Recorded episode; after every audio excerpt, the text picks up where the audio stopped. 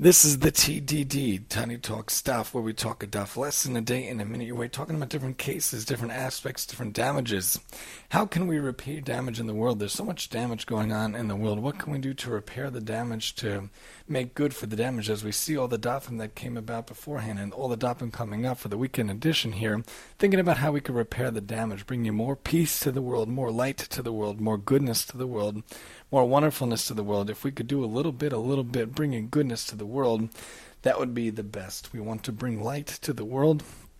Do more kindness, do more good deeds, say hello, smile to people, interact with people, think of others, do for others. When we could do things like that, we could really make a difference in the world we think about this whole Masechta, this whole tractate of damages, we see all these different cases, whether it be the ox or different things, generalizations and specifications, different things in life. When we could bring a goodness, we could repair the damage, we can make the whole world better, the whole world more peaceful, the whole world more beautiful each and every day. And that's the TTD for today.